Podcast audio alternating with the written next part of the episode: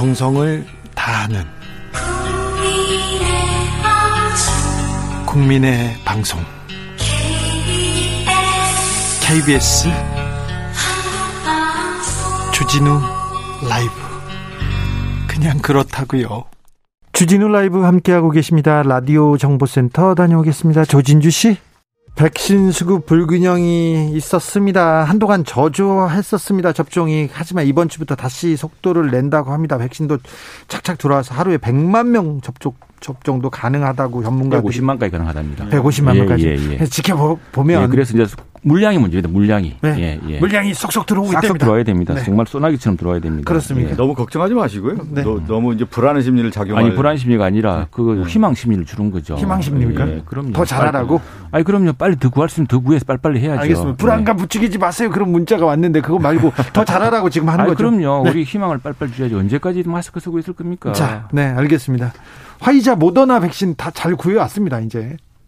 근데 그게 이제 하- 일주일에 28만씩 들어오고 있거든요. 네. 근데 우리 하루에 150만씩 할 수 있는 나라입니다. 알겠습니다. 빨리 가져와라. 빨리 가져와야지, 빨리 가져. 그거 가려고 간또 겁니다. 우리 민주당 같은 경우는 지금 백신 치료제 특별위원회가 있거든요. 네. 어, 그래서 이제 백신 접종 완료자에게 뭐 자가격리 또 집합금지 면제하는 인센티브를 주자는 내용도 지금 정부에 건의하고 있고 네.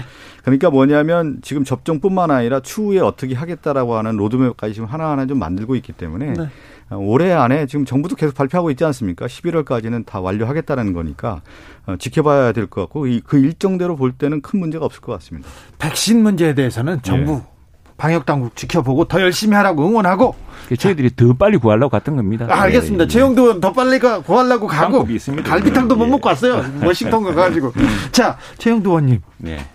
국민의힘 어떻게 돼가고 있습니까? TK 의원들이 예. 어떻게 생각합니까? 지금 당권 바람에 대해서 초선 바람에 대해서 저는 TK가 아니라 잘 모르겠는데. 아, TK 네. 는 PK. PK. 저는 경남입니다. 경남, 부산, 울산 지역인데. 아, 그래요. 근데 이제 그 사실은 어 지난 총선 때 한겨레 신문 일면 톱이 참 재미있는 대목이 있습니다. 더 이상 지역 구도는 아니다 그랬어요. 왜냐하면은 대구 경북이라든가 특히 경남 부산 울산 가면은요 거의 수도권 비슷합니다. 이 득표 득표 이 득표율이 그래서 과거 뭐 특정 지역처럼 그 몰표 나와 가지고 정치를 뭐 저 땅 짓고 헤엄치기 그런 것이 아니기 때문에 그러니까 TK 의원이라고 해서 아 너건 뭐 한 지역보다 이것도 아니고 뭐 PK로 가면 더더욱 이제 수도권 비슷해지고 있어서 이게 사실 전국적 이랑은 다 반영되는데 지금 어쨌든 그 말이 이제 무식하게 된 것이 갑자기 윤석 의원 또 김웅 의원 또 우리 막 이 저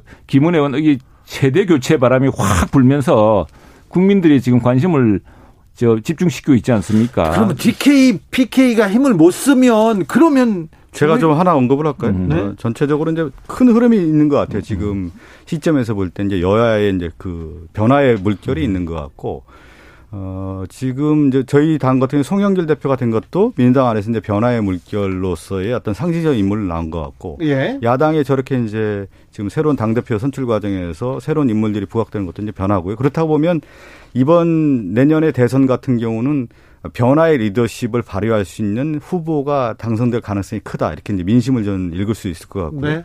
그렇지만 이제 다만 저는 이제 예, 저도 이제 정당에 들어와서 활동을 해보면 당의 대표가 어떤 역할을 하느냐에 대한 부분을 우리가 나눠볼 필요가 있을 것 같은데요. 이 당대표 같은 경우는 조직 관리가 매우 중요합니다. 조직 관리라는 거 하는 것은 사람에 대한 관리고 그것은 갈등 관리인 건데 그래서 그 당대표 같은 경우는 조직가가 되는 경우라든가 아, 실제 이해 당사자를 조종하는 능력 있는 분들이 많이 돼요. 그런데 지금 이제 야당의 그 당대표 후보들을 보면은 조직을 운영해 보거나 갈등 관리를 해본 사람들이 아니고 그냥 하나 한마디로 얘기했을 때 지명도가 있는데 약간 개인 플레이를 하는 스타 모습도 플레이어들 있죠. 예, 스타 플레이어보다는 개인 플레이를 많이 했던 그러니까 세트 플레이를 해보지 않은 아하. 개인 플레이어들인데 과연 당 대표의 조직을 운영할 수 있는 능력이 있느냐 그러니까 지금의 어떤 변화의 물결의 상징적 인물로서는 등장할 수 있지만 조직을 유지하는 데 있어서의 그 힘을 발휘할 수 있는 에너지가 있겠느냐. 그거에 대해서는 저는 좀 반문을 야, 우리 박- 박성준 박성- 의원 말씀 듣고서 주호영 원내대표가 제일 기뻐하시겠습니다. 그런데 박성준 의원은 아, 이준석 전 최고위원이 당대표가 됐으면 하는 응원하는 쪽인 것 같은데요.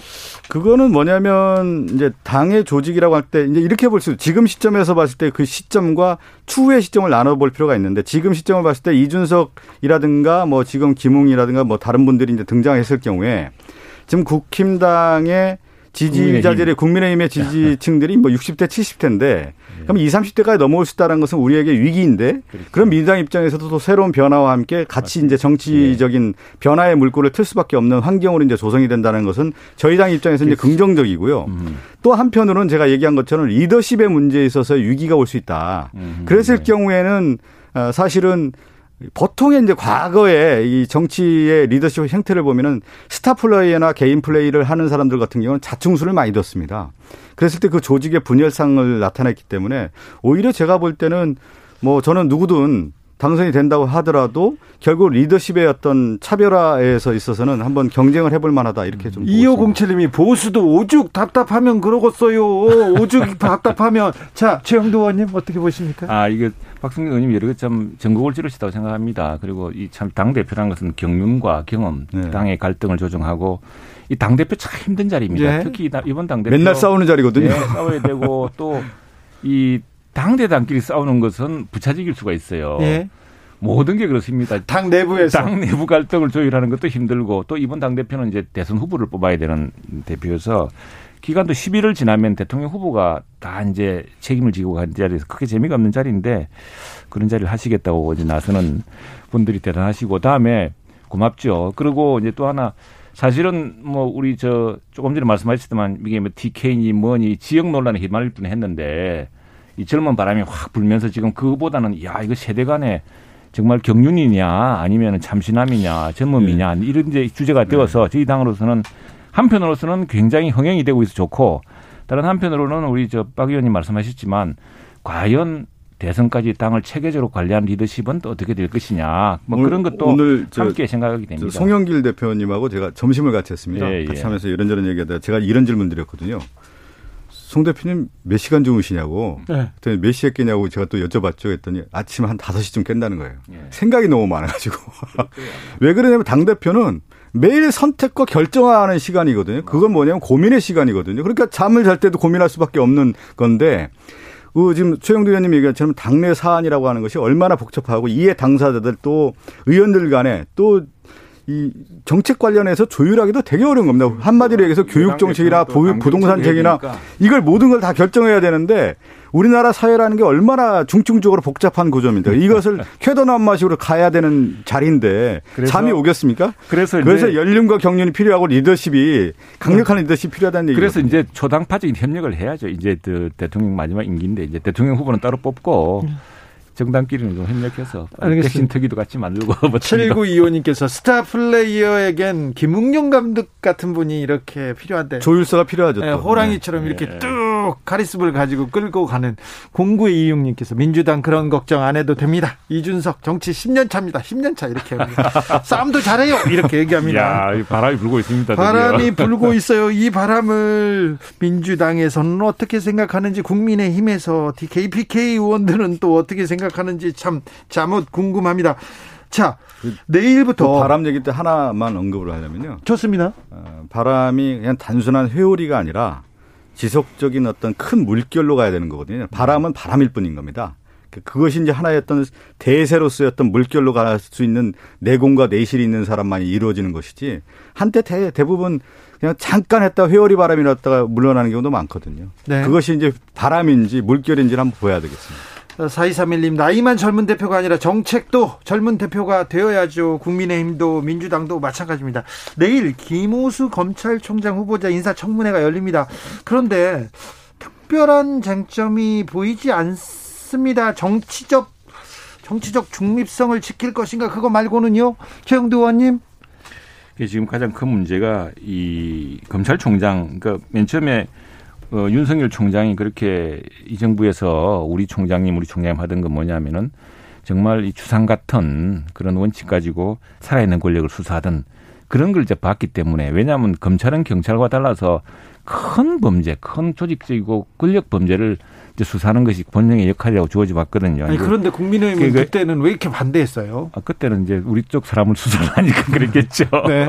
그런데 네. 아, 근데 보니까, 보니까, 아, 이분이 뭐 참 살아있는 권력을 수사한다는 원칙 하나랑 똑같구나라는 이제 그런 것 때문에 국민들이 생각이 지금 몰리는 거 아니겠습니까? 근데 이제 그래서 검찰총장이란 것은 이게 정말 정의의 수호자고 큰 칼을 이제 휘두르는 이런 그 마지막 저 어디 그 법치의 보루라고 할까요? 이런 분인데 이런 분이 과거의 권력에 굴신하고 소신을 굽히고 또 들어는 지금 어떤 어 본인 스스로가 어떤 수사에 지금 대상이 되어 있고 하면 이렇게 하면은 참 우리 검찰이 좀 불행해지는 거 아니냐. 특히 우리 법치의 마지막 보루인 큰 정의의 화신이 되어야 될 검찰총장의 권능이라든가 명예도 떨어지는 거 아니냐. 이런 그 지금. 질문이 이제 정책 중립성에 대한 것이 최대의 쟁점이다 이렇게 얘기했는데요. 네. 한국의 87년 민주화 이후에 아, 가장 중요한 것이 이제 정책 중립성과 독립성에 대한 부분이었습니다. 그렇지만 검찰이 정책 중립성과 독립성을 내세우면서 그 장막 아래서 오히려 정치 검찰이 성장하고 어, 실질적인 국민의 자유와 권리를 어, 침해하면서 자의적 권력을 행사하는 사례가 상당히 많았습니다. 그동안 너무 많았습니다. 예를 들면 이제 2007년도에 대통령 선거 당시에 이명박 후보의 BBK 주가 조사 사건에 대해서 불기소를 하지 않았습니까? 어, 그 문제도 이제 그, 그 당시부터 이제 정치 검찰이 등장을 하고 요 근래 가장 큰 문제가 뭐였냐면 김학이 성매매 동, 동영상 사건이 있었는데 검찰에서 무혐의를 했단 말이에요.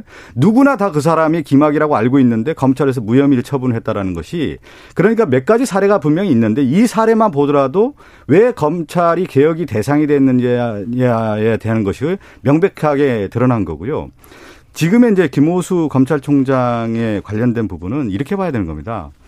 한국 정치사에서 검찰이 가졌던 그 지위라고 하는 것이 어마어마하게 큰 지위를 가졌는데 결국은 그 검찰이 누구의 검찰이어야 되냐면 국민의 검찰이어야 되고 공정한 검찰이 돼야 되는 건데 그 기능적 역할을 지금 다 했느냐에 대한 부분을 이제 명확하게 밝혀야 될 것 같고요. 더 나아가서는 그래서 이제 국민의 검찰로 가기 위해서는 김호수 검찰총장 후보자가 지금 못다 이룬 검찰 개혁에 대한 부분이라든가 수사 기소에 대한 부분이라든가 더 나아가서는 그 차원에서 정책 중립성 과 독립성에 대한 부분을 어떻게 하겠느냐에 대한 부분까지도 명확하게 밝히는 것이 이번에 매우 중요한 그렇습니다. 예, 저는 뭐 박 의원 정치 동 공감하고 그런 의미에서 김호수 법무부 차관 후보자는 매우 부적절하다는 것이 이제 우리 국민의힘 판단입니다. 왜냐하면은 정말 검찰의 중립성 또 그리고 검찰이 그동안 폐해를 척결할 방 같은 그런 그 누구도 의심하지 않은 그런 이제 청렴함이라든가 또 그런 원칙에 대한 게 있어야 되는데 이분 모든 사건의 이름이 다 등장합니다. 그리고 그 특히 윤석열 총장 몰아내려고 할 때 그때 아주 뒤에서 앞장섰던 사람이고 조국, 박상기, 추미애 뭐 전부 법무차관 있으면서 문제됐던 사회 모두 다 연루돼 있는 사람입니다. 그리고 이 정부에서 자리 주고 싶어 가지고 법무차관 물러난 뒤에 이저 저 공정거래위원장, 금융위원장 끊임없이 올랐는데 그때마다 무슨 일인지 알못 됐죠. 근데 그런 분을 정권 말에 자기 정권 지키겠다고 검찰총장 주는 거 아닌가 사람들이 의아해하고 있습니다. 저 진짜 우리 박 의원 말씀하신 것처럼 검찰의 개혁, 검찰의 새로운 이상을 분명히 하기 위해서는 좀 이런 시비가 없는 사람을 했으면 얼마나 좋았을까 싶습니다. 김호수 검찰 제가 이제 그 법제사법위원회에 있거든요. 예. 내일 지금 검찰총장 인사청문회에서도 오늘 저도 계속 며칠 동안 이게 준비를 하고 있는데 어, 김호수 검찰총장 후보자가 뭐 내일 막 야당에서 이제 많은 지적이 있겠지만 어, 저는 개인적으로 볼 때 이 조직의 안정화라든가 이 정책 중립성에 있어서 이러한 역할들을 할 수 있는 충분히 실력을 갖춘 인물이고 어, 또 검사장 출신이고 또 법무부 차관했던 내용들을 보면은 이분이 이제 검찰에서 얼마큼 또 신망이 있는지를 잘 알 수 있기 때문에 저 내일은 그 어, 검찰총장 인사청문회에서 박 많은 쟁점이 힘드시겠어요. 있을 겁니다. 여러 험결 많은 사람을 그제 생각에는 그렇지 않습니다. 이 수사 검찰총장 추천위원회에서 이게 뭐 공개되면 안 되는데 공개된 게 있습니다. 그때 그 추천위원들이 왜 김호수 차관에 대한 평가가 낮았겠습니까? 내일 청문회를 살펴보고 또 얘기할까요? 네네. 어, 지금까지 최가박당 박성준, 최영두, 최영두, 박성준 두 의원 감사합니다. 고맙습니다. 네. 정치 피로, 사건 사고로 인한 피로, 고달픈 일상에서 오는 피로. 오늘 시사하셨습니까? 경험해 보세요. 들은 날과 안 들은 날의 차이. 여러분의 피로를 날려줄 저녁 한 끼 시사. 추진우 라이브.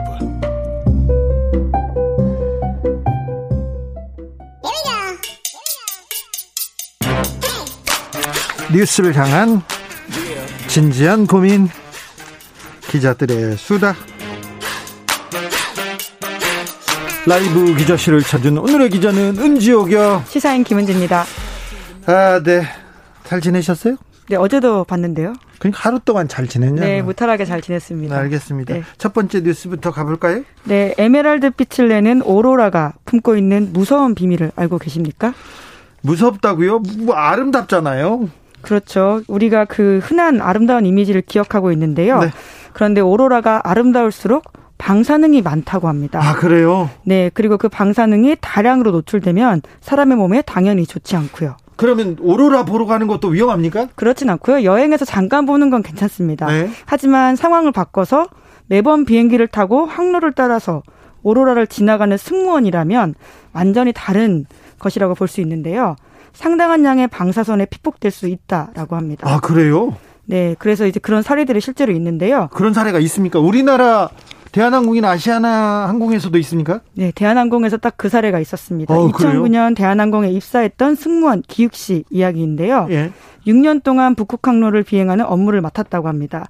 북극 항로는 우주 방사선이 가장 강한 지역으로 알려져 있는데요. 북극에 오로라가 다 있잖아요. 네, 그렇죠. 지구상에선 그렇습니다. 네. 이제 그러다가 2015년에 급성 골수성 백혈병 발병을 했다라고 하는데요. 네. 기욱 씨는 우주 방사선에 피폭된 것 그리고 야간 교대 근무 등 때문에 발병했다 이렇게 주장하면서 2018년에 산재 신청을 했습니다. 산재 신청을요. 네, 왜냐하면 그 전까지만 하더라도 가족 내력이 전혀 없었고 발병 전 받은 건강 검진에서도 아무 이상이 없었기 때문이다라고 합니다. 결과가 어떻게 됐습니까? 네, 최근에 그 결과가 나왔는데요. 근로복지공단은 기욱 씨의 사례를 피폭에 따른 백혈병이다. 이렇게 인정했습니다. 분명히 항공사에서는 아니 다른 사람들은 멀쩡한데 왜 이, 이분만 이렇게 되냐 하면서 반대했을 텐데 그래도 산재로 인정돼서 다행이기는 합니다. 네, 그렇지만 사실 그 기간이 굉장히 지난했고요. 오래 걸렸습니다. 예. 그 사이에 안타깝게도 기욱 씨는 이 소식을 직접 듣지 못하고 숨졌는데요. 숨졌어요. 네. 아이고. 네, 말씀처럼 다른 동료들의 사례들도 사실 나오고 있기 때문에 회사와의 싸움에서 굉장히 어떻게 보면 의미 있는 네. 사건 사례가 나왔다라고 볼 수 있습니다. 아 근데 숨졌어요. 네, 기욱 씨 싸움은 다른 동료들에게는 힘이 되고 될 수도 있다라고 보이는데요. 유사한 사례를 겪은 같은 회사 전현직 승무원들도 산재를 신청하거나 산재 신청을 준비하고 있다 이렇게 알려져 있습니다. 근데 근본적인 대책 마련이 좀 필요해 보입니다. 네, 실제로 관련된 논문들이 이제 조금씩 나오고 있는데요. 2019년 8월 달에 보면 항공운송산업 종사자의 백혈병 발병률이 공무원보다는 1.8배, 그리고 일반 노동자보다는 1.7배 높다라고 하는데요. 네. 특히 여성으로 줄여보면 전체 암 발병률에서도 공무원보다 두 배 이상 높고요. 일반 노동자도 마찬가지인 상황입니다. 두 배 이상 높으면 그 의미가 있는 수치예요. 무시할 수만은 없는 것 같습니다. 네, 게다가 잘 알려져 있지는 않는데요. 일반적으로 항공기 승무원은 원자력 발전소 종사자보다 방사선 피폭력이 높다라고 합니다. 아이고 그래요. 그래. 1928님께서 제 동생도 승무원이고 20년 넘게 비행기 탔는데 걱정이 됩니다. 얘기합니다. 걱정되네요. 지금이라도 승무원들의 안전에 대해서 좀 관심을 높여야 할 것 같습니다. 네, 이제 관련된 연구들이 계속 진행되고 있기 때문에 더 관심을 가져야 된다라는 것들이 맞는데요. 북유럽이나 미국에서도 관련된 연구들이 진행되고 있고 실제로 일반인보다 유방암, 피부암, 전립선암, 급성 골수성 백혈병 이런 것들의 발병률이 높다라는 연구 결과가 속속들이 보고되고 있습니다. 예. 특히 우주 방사선의 특성상 지상에서 쐬는 방사선과 달리 같은 피폭량이라도 더 많은 영향을 미칠 수 있다. 이런 주장도 나오고 있는데요. 지상에서 짧은 시간 동안 쏘이는 것과 항공 공무원들이 긴 시간 동안 방사선을 노출되는 게 다르다라고 하는 거고요. 게다가 그 성분 자체가 그 올라갈수록 더 복잡해진다고 합니다. 그래서 세포에 미치는 영향이 더 크다라고 하고요. 그렇기 때문에 승무원의 피폭량은 기존과는 다른 기준으로 좀 봐야 된다. 이런 주장도 나오고 있습니다. 아, 백혈병으로 숨진 아, 항공사 직원이 있습니다. 이분 이게 방사능에 피폭됐다는 게 인정이 됐다고 합니다. 그러니까 우리가 더 미루지 말고 어, 승무원들의 안전을 위해서 뭔가 대책을 좀 내긴 해야 될 것 같아요. 다른 나라 사례 지켜보고 뭐 따라가지 말고요. 피해자가 있지 않습니까? 다음 뉴스로 가볼까요? 네, A 매체 발행인 B 매체 프리랜서 기자 그리고 또 다른 군의 문화기관 직원 이 세 가지 정체성을 가진 한 사람이 있습니다. 한 사람이 그러니까 신문사 발행인에 기자 다른 신문사의 기자에 그리고 어떤 군의 직원이라고요? 네, 그렇습니다.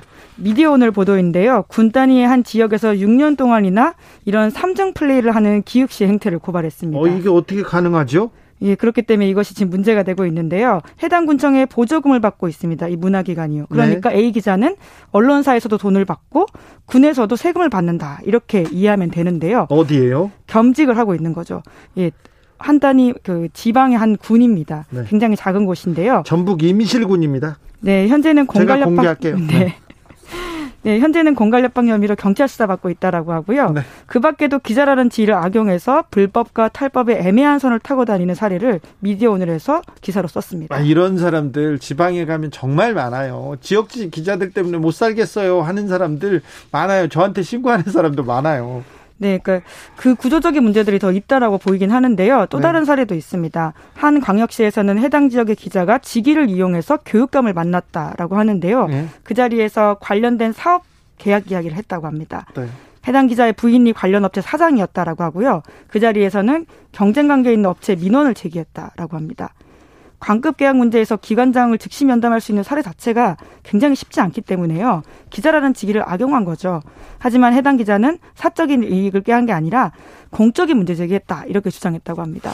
지방에 그 도지사나 이렇게 교육감 같은 사람 만나지 않습니까? 그러면 지방 기자들이 와서 공무원의 인사, 승진을 얘기한답니다. 그래서 그 전임 교육감, 전임 도지사는 몇 퍼센트는 기자들한테 커터를 줬대 아예.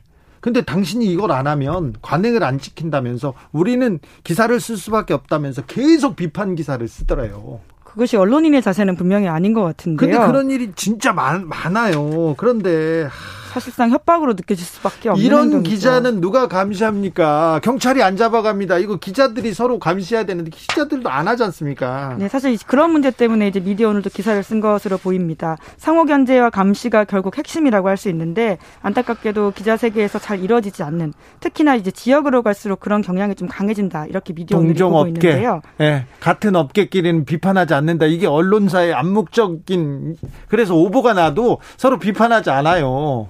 서울에서는 중앙에서는 조금 달라지기는 했어요. 요새는 매체도 많이 나. 그래도 이상한 기사가 계속 쏟아지는 거는 그이 이 동업자 의식 이런 말도 안 되는 동업자 의식이 있어서 그런데 지방은 아직 심각합니다. 그러니까 서로 건드리지 않은 식으로 일종의 암묵적 합의를 하고 있다라고 보이는 지점들이 있는데요. 네. 물론 서울 소재 언론사와 지역 소재 언론사 이렇게 이분법적으로 볼 수는 없지만 그것도 서울에서도 서울에서도 그렇죠. 네. 나쁜 언론사 많습니다. 더 큰 언론사 중에 더 나쁜 언론사가 많기 때문에 네 서울 지방 이렇게 얘기하지는 않겠습니다. 그 네. 부분은 잘못됐습니다. 네 그렇지만 상대적으로 이제 구조상 지역에서는 말씀처럼 지연, 학연, 혈연이 얽혀 있는 좁은 커뮤니티이기 때문에 제대로 알려지지 못. 못한다라는 지점들이 분명히 있긴 하거든요. 네. 그래서 기자들이 각자 도생해야 되는 어떤 시스템이 있다라고 보이는데요. 그리고 지역 지역지는요 돈을요 월급을 조금밖에 못 주는 언론사가 많아요. 그래서 광고로 가져가라. 그리고 다른 걸로 부업으로 가져가라. 그런 분들도 많아요. 네, 사실 지금 그 이야기 딱 하려고 했습니다. 그러니까 구조상 그런 식으로 기자들을 몰아가는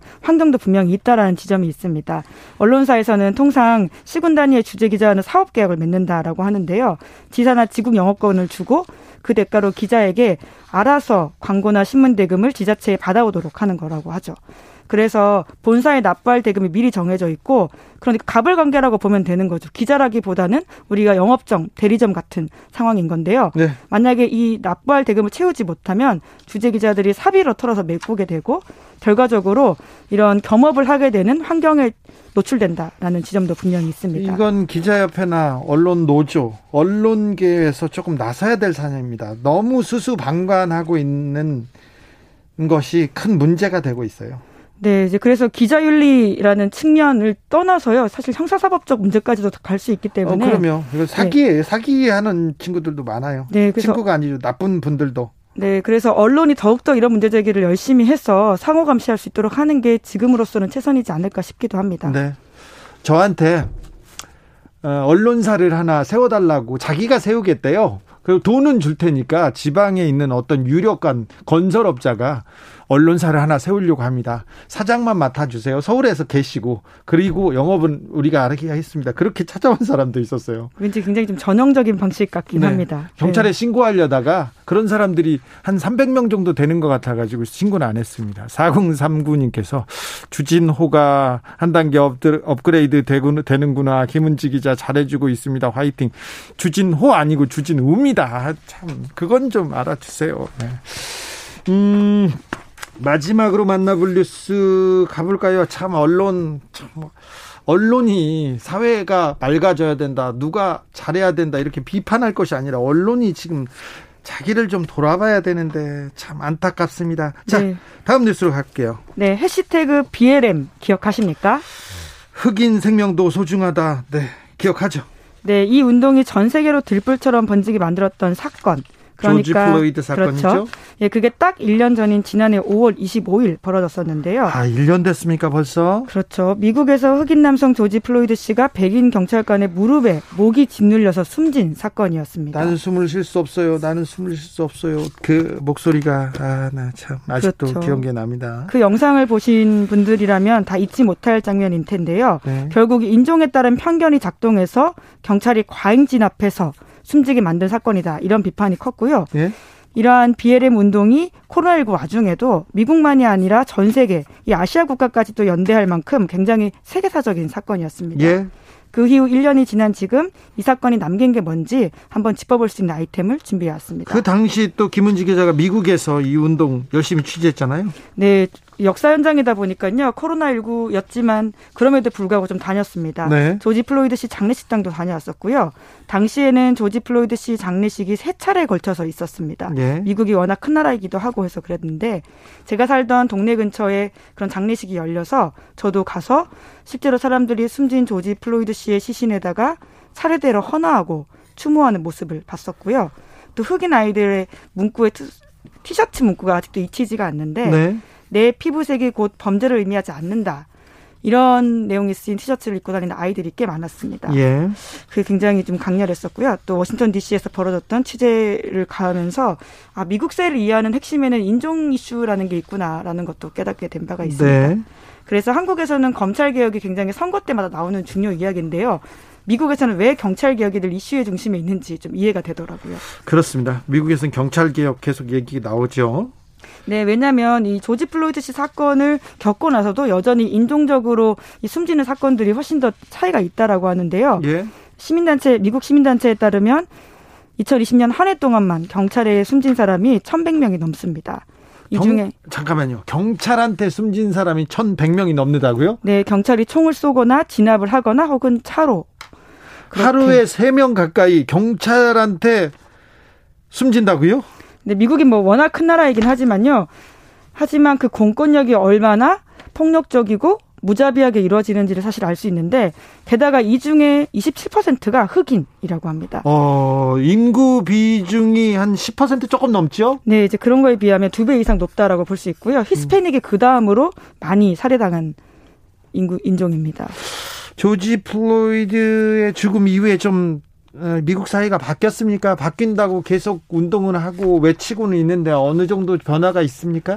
네, 바이든 대통령이 오늘 가족들을 모아가지고 청와 아, 백악관에서 만난다라고는 하는데요. 이제 그럼에도 불구하고 부족하다는 비판들이 훨씬 많습니다. 특히 미국은 주마다 상황이 다 다르지 않습니까? 네. 특히 공화당이 장악한 텍사스 주나 오하이오 주 이런 데서는 제대로 논의도 안 된다라고 하는데요. 심지어 플로리다 주에서는 지난해 4월에 오히려 이런 이야기가 있었는데 시위자의 처벌을 강화하는 법안을 통과시켰다라고 합니다. 그래요? 경찰 개혁이 아니라 오히려 거꾸로 가는 거죠. 네.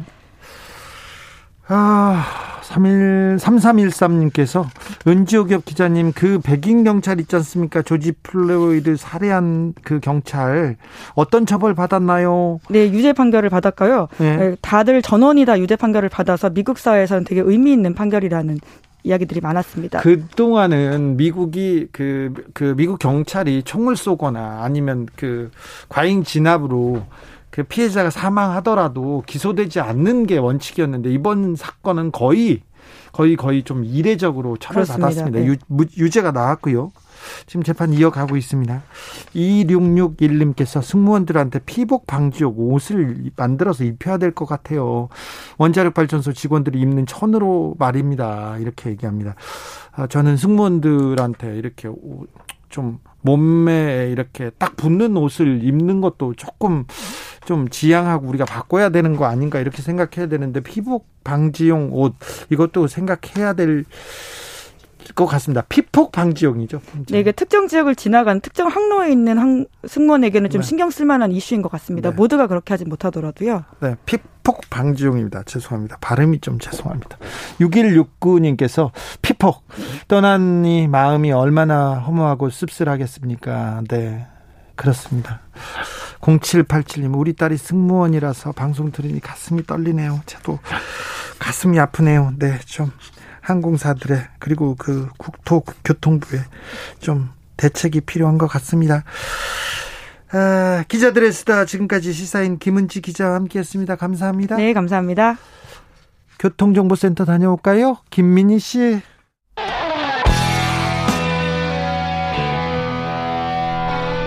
스치기만 해도 똑똑해진다. 드라이브 스루 시사 주진우 라이브.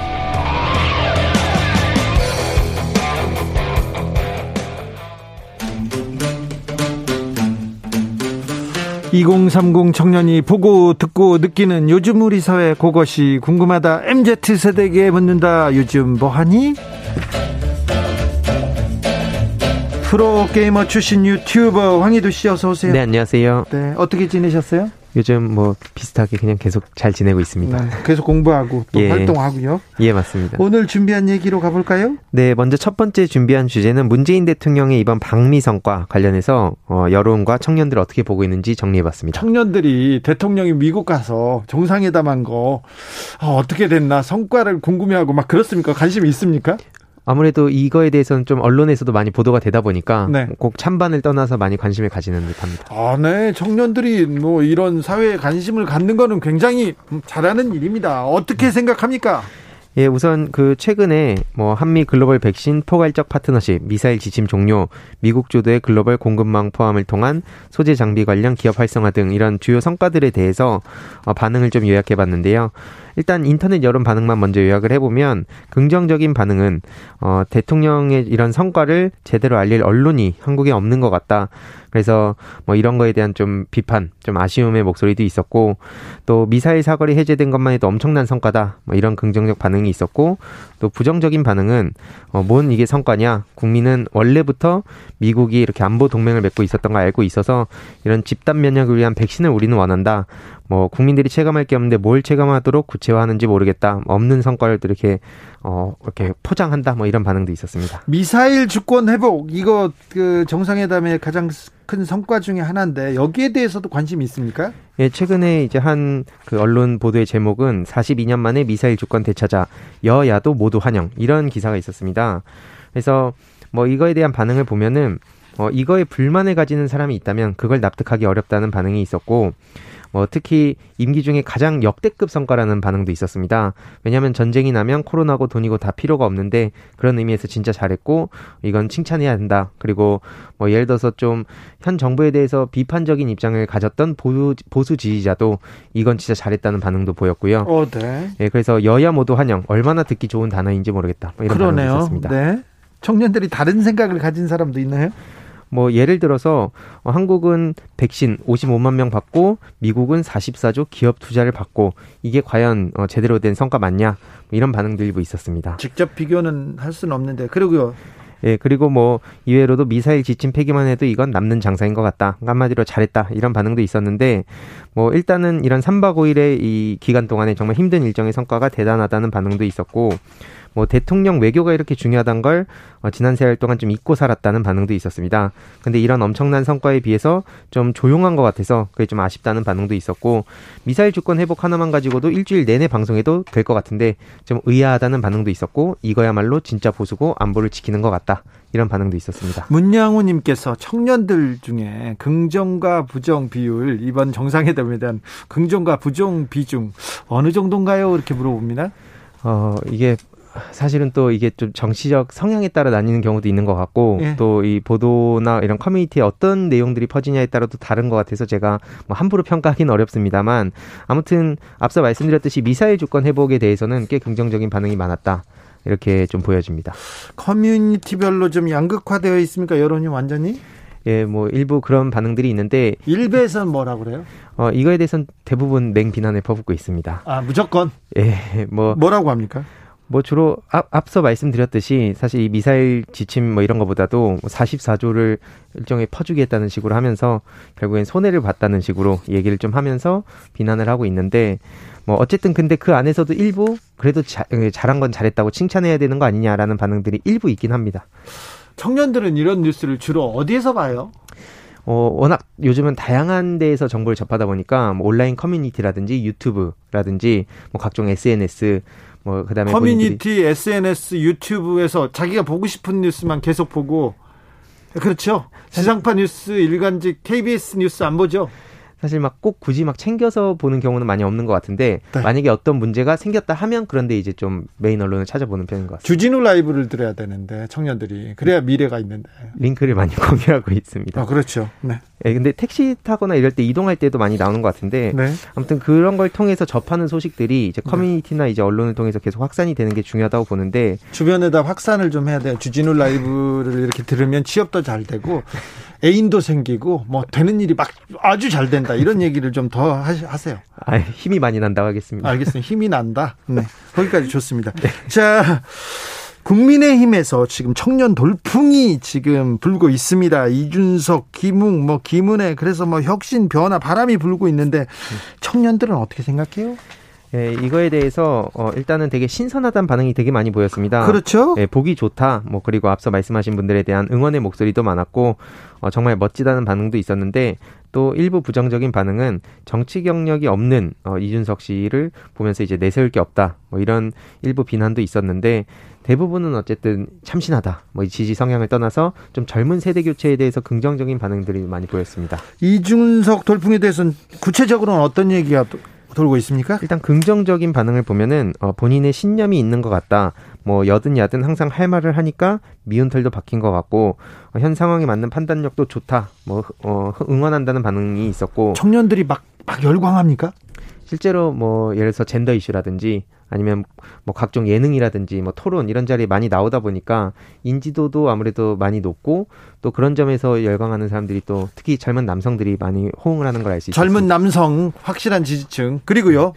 예, 이외로도 뭐 정치인에 대한 정년을 실시해야 된다는 반응도 있었고요. 예. 그래서 좀 젊은 사람들이 많이 진출해야 된다. 뭐 국민의힘을 바꾸라는 민심의 호소를 외면하면 안 된다. 어 그러면서 젊고 희망찬 이준석 씨를 응원한다. 뭐 이런 반응도 있었는데 네. 일부 부정적인 반응도 좀 있었습니다.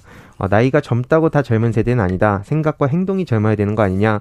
입으로만 말하지 말고 진짜 변한 모습을 좀 보여줬으면 좋겠다. 어, 국민의힘이 진정으로 변화할지는 좀 의문이다. 뭐 20대 지지에 취해서 들뜨지 말고 우리는 20대만 있는 게 아니다. 뭐 이런 반응도 있었습니다. 안나님께서 우리 아들 보면요 유튜브 통해서 이렇게 뉴스 접하는데 제가 알고리즘에 의해서 편향된 뉴스만 보게 되니까 지상파 뉴스도 좀 봐라 이렇게 얘기했는데 말을 안 들어요 말을 아들이 대학생이에요. 네. 음, 저도 그거 걱정됩니다. 걱정됩니다. 그 편향된 한쪽에 이렇게 치우친 뉴스만 보면요. 계속 알고리즘이 비슷한 주변 사람들만 이렇게 보여줘 가지고요. 아, 이렇게 아, 한쪽 주장만 보게 됩니다. 저기 이, 음, 청년 대표 황희두 씨, 이준석 전 최고위원 돌풍 어떻게 보세요? 어, 저도 여러 가지 뭐 하고 싶은 얘기는 많은데 아무튼 꾸준히 노력을 해온 점에 있어서는 전 그거는 그 누구도 부정할 수 없다고 생각합니다. 그리고요. 지난 수년간 뭐 목소리를 내온 점도 있는데 중요한 것은 어찌됐든 뭐 여야를 떠나서 좀 젊은 정치인들이 더 많이 나와야 된다 생각을 하고 실제로 단순히 이제 얼굴 마담으로 끝나는 게 아니라 어떤 권한을 많이 부여하고 좀 그런 거를 진짜 실질적으로 해결해 갈 수 있도록 기회를 베푸는 게 많이 필요하지 않나 생각합니다. 말 잘하죠 이준석 씨. 왜 이렇게 네. 잘 네, 황희두 씨 말로도 또 앉은다 이렇게 생각하십니까? 저는 뭐 그런 생각은 안 하고 황희두 씨가한테 당을 맡긴다. 당 대표가 되라. 그러면 어떻게 하겠어요? 저는 못합니다. 그렇게 또 겸손해 겸손하려고 하죠. 아니 저는 진짜 못한다 생각해서 그러니까 예를 들어서 의지가 있는 것과 실제로 여러 가지 이 얽힌 문제를 또 해결하는 것은 다르더라고요. 네. 저도 밖에서 비판은 정말 쉬웠는데 여러 가지 문제들을 해결하려고 하다 보니까 이게 참 쉽지 않았던 것 같습니다. 작년 총선 때 황희두 씨한테 비례대표 제의가 와가지고요. 구체적으로 배지를 달 수 있는 어, 기회가 있었습니다. 근데 황희두 씨는 그때 뭐라고 했냐면 저는 그럴 정도의 능력이 안 됩니다 하고 어, 거절했다는 얘기를 제가 어디서 그 당시에 들었습니다. 김경숙님께서 청년들은 취업 고민으로 주진우 라이브 들을 시간이 없어요. 정말 안타까워요. 제 딸도 졸업한 지 2년이 지났지만 맨날 자소서 쓰고 있습니다. 이렇게 얘기합니다. 네. 안타까운데요. 네. 안타까운데 근데 세상 돌아가는 얘기 그리고 어, 이 문제에 대해서 좀 판단하는 능력 이런 걸 보려면은 그 세상 공부하는데도 좋다고 이렇게 생각합니다. 아무튼 아, 따님한테 응원의 예, 응원의 기운을 보내겠습니다. 기도도 하겠습니다. 4057님께서 도대체 왜 일베에 관심을 갖는 건지 모르겠어요. 일베야말로 무시하고 입에 올리지 말아야 되는데 왜 지상파에서 자꾸 거론하냐고요. 그거에 대해서 짧게만 우리, 네. 우리가 일베를 계속 들여다봐야 하는 이유가 뭡니까? 왜 항희두 씨는 일베를 그렇게 가서 열심히 공부하고 있습니까? 이게 일베가 정말 심각한 사건을 벌인 것도 많이 있는데 그 내부 시스템을 들여다보면 결국에 이게 일단 없어지지 않거든요. 그러니까 내가 안 본다고 해서 이게 사라진다 하면 저도 이제 절대 들여다보지 말자고 할 텐데 현실적으로는 그 안에 보면은 뭐 관심 뭐 이렇게 관심을 받고 싶어 한다든지 인정 욕구, 낮은 자존감 해소 뭐 이런 여러 가지 차원에서 이게 다 이렇게 모여 있기 때문에 네. 그런 부분에 대해서 우리가 좀 바꿔갈 부분은 바꿔가고 아무튼 계속해서 실체를 알려야 된다 생각했습니다. 한쪽의 일방적인 주장이었다. 좀 편향된 사람들의 주장이다 이렇게 보기에만 보기에 그렇게 치부하기에는 좀 아, 안 되는 게 많은 청년들이 점점 영향을 받기도 하거든요. 영향을 네. 받고 있어서 그렇습니다. 저도 특정 신문을 매일 읽는 이유가 쭉 일보를 특정 신문을 계속 읽는 이유가 비슷합니다. 자, 청년들이 네. 보수 커뮤니티에서는 아무튼 이준석 바람에 대해서 어떻게 보고 있습니까? 이게 좀 희한했던 게그 예. 일베에서는 네. 이준석 그 전 최고위원을 굉장히 비난을 하더라고요. 지금 비난합니까? 예, 거의 대부분이 좀 그러고 있는데. 어, 왜 어떻게요? 뭐 저, 일단 절대표를 안 준다. 뭐 그러면서 그 이유들이 여러 가지가 있는 것 같은데 뭐 이제 박근혜 전 대통령에 대한 음 여러 가지 발언들 네. 그런 것 때문에 뭐 탄핵을 찬성했다든지 뭐 이런 얘기들 때문에 되게 반감이 심한 것 같다는 생각이 들었습니다. 그리고요. 2030 여성들은 이준석 씨를 어떻게 봅니까? 어, 일단 아무래도 남성들은 좀 지지하죠. 남성들에 대한 그 좀 강력한 지지 발언이 있었어요. 강력 지지 발언이라고 보기는 그렇지만 남성들 편에서 여성을 공격하는 발언들이 좀 있었어요. 예, 아무래도 그 여성들 입장에서는 이제 그 반감을 가진 사람들이 더 많다는 걸 확인할 수 있었는데요. 어, 물론 뭐 딱 성별로 나눠 가지고 무조건 뭐 여성은 반대하고 남성은 찬, 찬성한다 이런 건 아니지만 상대적으로 많은 여성들이 좀 비판하는 목소리들을 발견할 수 있었습니다. 네. 요즘 MZ 세대, 세대 사이에서 반중 중국 중국 혐오가 굉장히 좀 아, 걱정스러운 수준까지 왔습니다. 이것이 이것이 일베에만 있었던 일인데 지금은 그냥 만연해진 것 같아요. 예, 맞습니다. 뭐 여러 가지 이유들이 있겠지만 일단 사회 문화적 부분에서 좀 이렇게 잘 드러난다는 평가가 있더라고요. 뭐 김치 문제, 사드 문제, 뭐 저작권 문제 등등이 있는데 예를 들어서 이 한마디로 이 뭐 최근에 한한령도 좀 있었고 뭔가 여러 가지 미디어를 통해서 이런 내용들이 계속해서 확산이 되다 보니까 단순히 인식하는 게 아니라 이제 기억하고 이것이 항상 계속해서 그 문제들이 따라다니는 그러니까 현재 진행형으로 문제가 이제 되다 보니까 네. 더 많은 사람들이 반감을 가지게 되는 것 같습니다. 네. 그래서 뭐 한복, 김치를 둘러싼 갈등이라든지 또 미세먼지 관련해서도 또 여러 가지 논란이 있었고 결국엔 이런 걸 봤을 때 그런 역사 의식에 대해서도 더 많이 관심을 가지게 되고 원래 그냥 역사 자체엔 관심이 없더라도 어떤 저런 행동 하나하나에 반감을 가지는 사람들도 많이 늘어나고 있는 것 같습니다. 댓글을 아, 기사 댓글창 보면요. 아, 혐중이라고 해야 되나요? 너무 심해 가지고요. 아 너무 무섭습니다. 무서울 정도예요. 인터넷, 인터넷 여론 반응 어떻습니까? 예, 뭐 일단은 대한민국의 기본 교육을 받은 사람이라면 어, 중국을 좋아할 수 없다는 반응도 많이 있었고요. 뭐 어쨌든 적국이라는 표현까지도 나올 정도였습니다. 적국이요. 예, 그래서 특히 뭐 과거에 이런 6.25 전쟁에 대한 얘기도 있었고 결국은 청, 청년들은 뭐라고 합니까? 예, 뭐 아무래도 뭐 본인들의 색이라고는 없는 무색무취의 나라다. 뭐 이런 좀 강한 워딩들도 있었는데 있던 본인들 문화나 잘 지키지 자꾸 이 남의 나라에 간섭하지 말아라. 뭐 이런 반응도 있었고 이렇게 도둑질이라는 표현까지 있었습니다. 그래서 도둑질이 일상이고 이건 혼내야 된다. 뭐 코로나에 대해서 사과나 제대로 해라. 뭐 이런 반응들이 많이 있었습니다. 아, 일본보다 지금 주, 중국을 더 아, 이렇게 혐오하는 일들이 있는 걸 보면 참 어느 나라 비교하기는 좀 그렇습니다만 이 부분에 대해서는 조금 좀 심각한 고민이 필요한 것 같아요. 젊은 세대들과 얘기도 조금 더 해야 될 것 같고요. 문화나 역사에 대해서 공부도 좀 하고 우리가 누구를 이기고 극복하고 싸우고 그런 상대가 아니지 않습니까? 중국하고 우리하고 뭐 이웃 나라고요. 중요한 나라고 이렇게 형, 잘 지내야죠. 미국하고도 잘 지내고 일본하고도 잘 지내고 혐오는 아 좀 배제하고 극복해야 될 대상인 것 같은데요.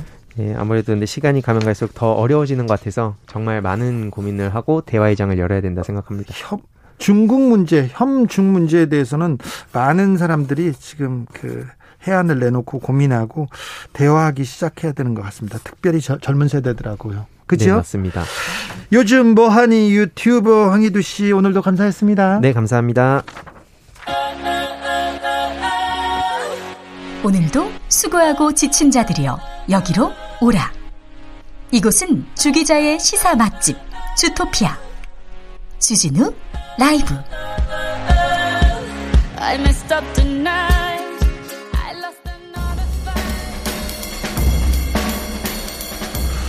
느낌 가는 대로 그냥 고른 뉴스 여의도 주필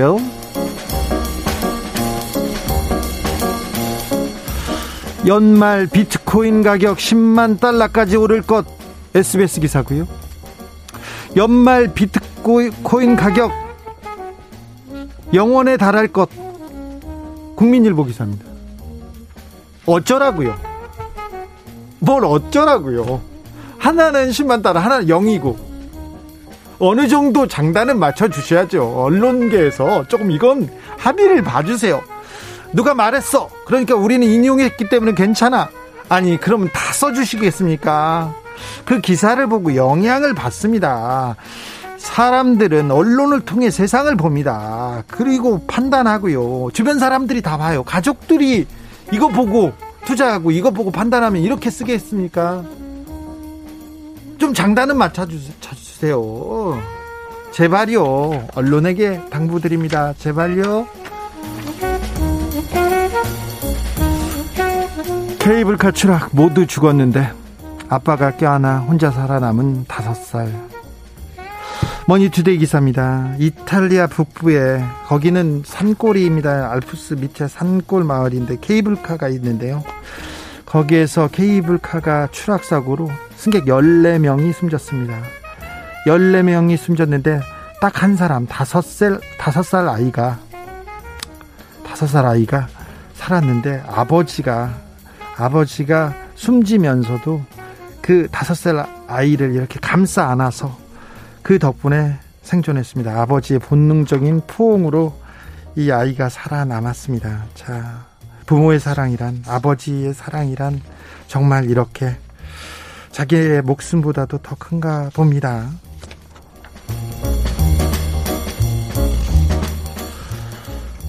하객 제한 피해서 하늘 위 결혼식 160명 규모 전세기 빌린 신혼부부 뉴스원 기사입니다. 인도 인도 하루에 확진자가 30만 명씩 나옵니다. 그래서 결혼식 하객이 50명으로 제한됐습니다. 그랬더니 인도의 한 부자 커플이 비행기를 빌렸어요. 그래서 160명 하객을 비행기 다 태우고 전세기로 하늘로 가서 결혼식을 올렸습니다.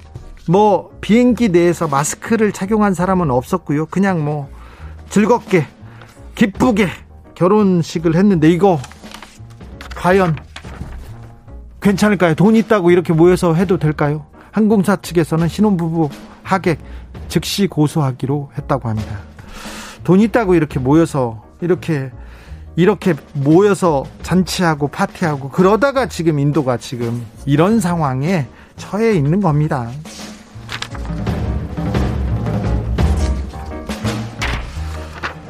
돈 받고 350회 허위 리뷰, 리뷰 쓴 업자 실형. 아, 머니투데이 기사인데요. 배달의 민족이라는 사이트가 있죠. 거기에서 허위 리뷰, 허위 후기, 아, 이, 이 식당 맛있어요. 이 음식 좋아요. 이렇게 쓰다가 쓴 사람이 적발됐습니다. 근데 업무 방해죄로 징역 10개월, 실형이 선고됐습니다. 아니, 뭐 댓글 쓴 걸 가지고 그래. 후기를 좀 쓴 걸 가지고 그래. 그게 아니라요. 음식점으로부터 돈을 받고 정말 많이 썼대요. 근데 거짓말도 많이 썼대요. 거짓말을 많이 쓴 것 같아요. 그래서 어, 왜 이분이 실형까지 선고됐나 봤더니 후기가 음식점 영업에 미치는 영향이 엄청 크답니다. 그래가지고 다수의 음식점과 소비자들에게 피해를 입힌다고 판단했다고 합니다. 지난해 한 해 동안 배민에서 배달의 민족에서 집중 모니터링을 했는데 13만 건 넘는 허위 의심 후기가 있었답니다. 그래서 차단한 것만 13만 건이고요. 아 그래요. 이렇게 댓글 달고 돈을 벌고 그러는 사람들이 있네요. 이거 잘못된 거죠. 이거 잘못된 겁니다. 아. 그렇게 거짓말로 이렇게 댓글 쓰다가요 감옥 갈 수 있습니다.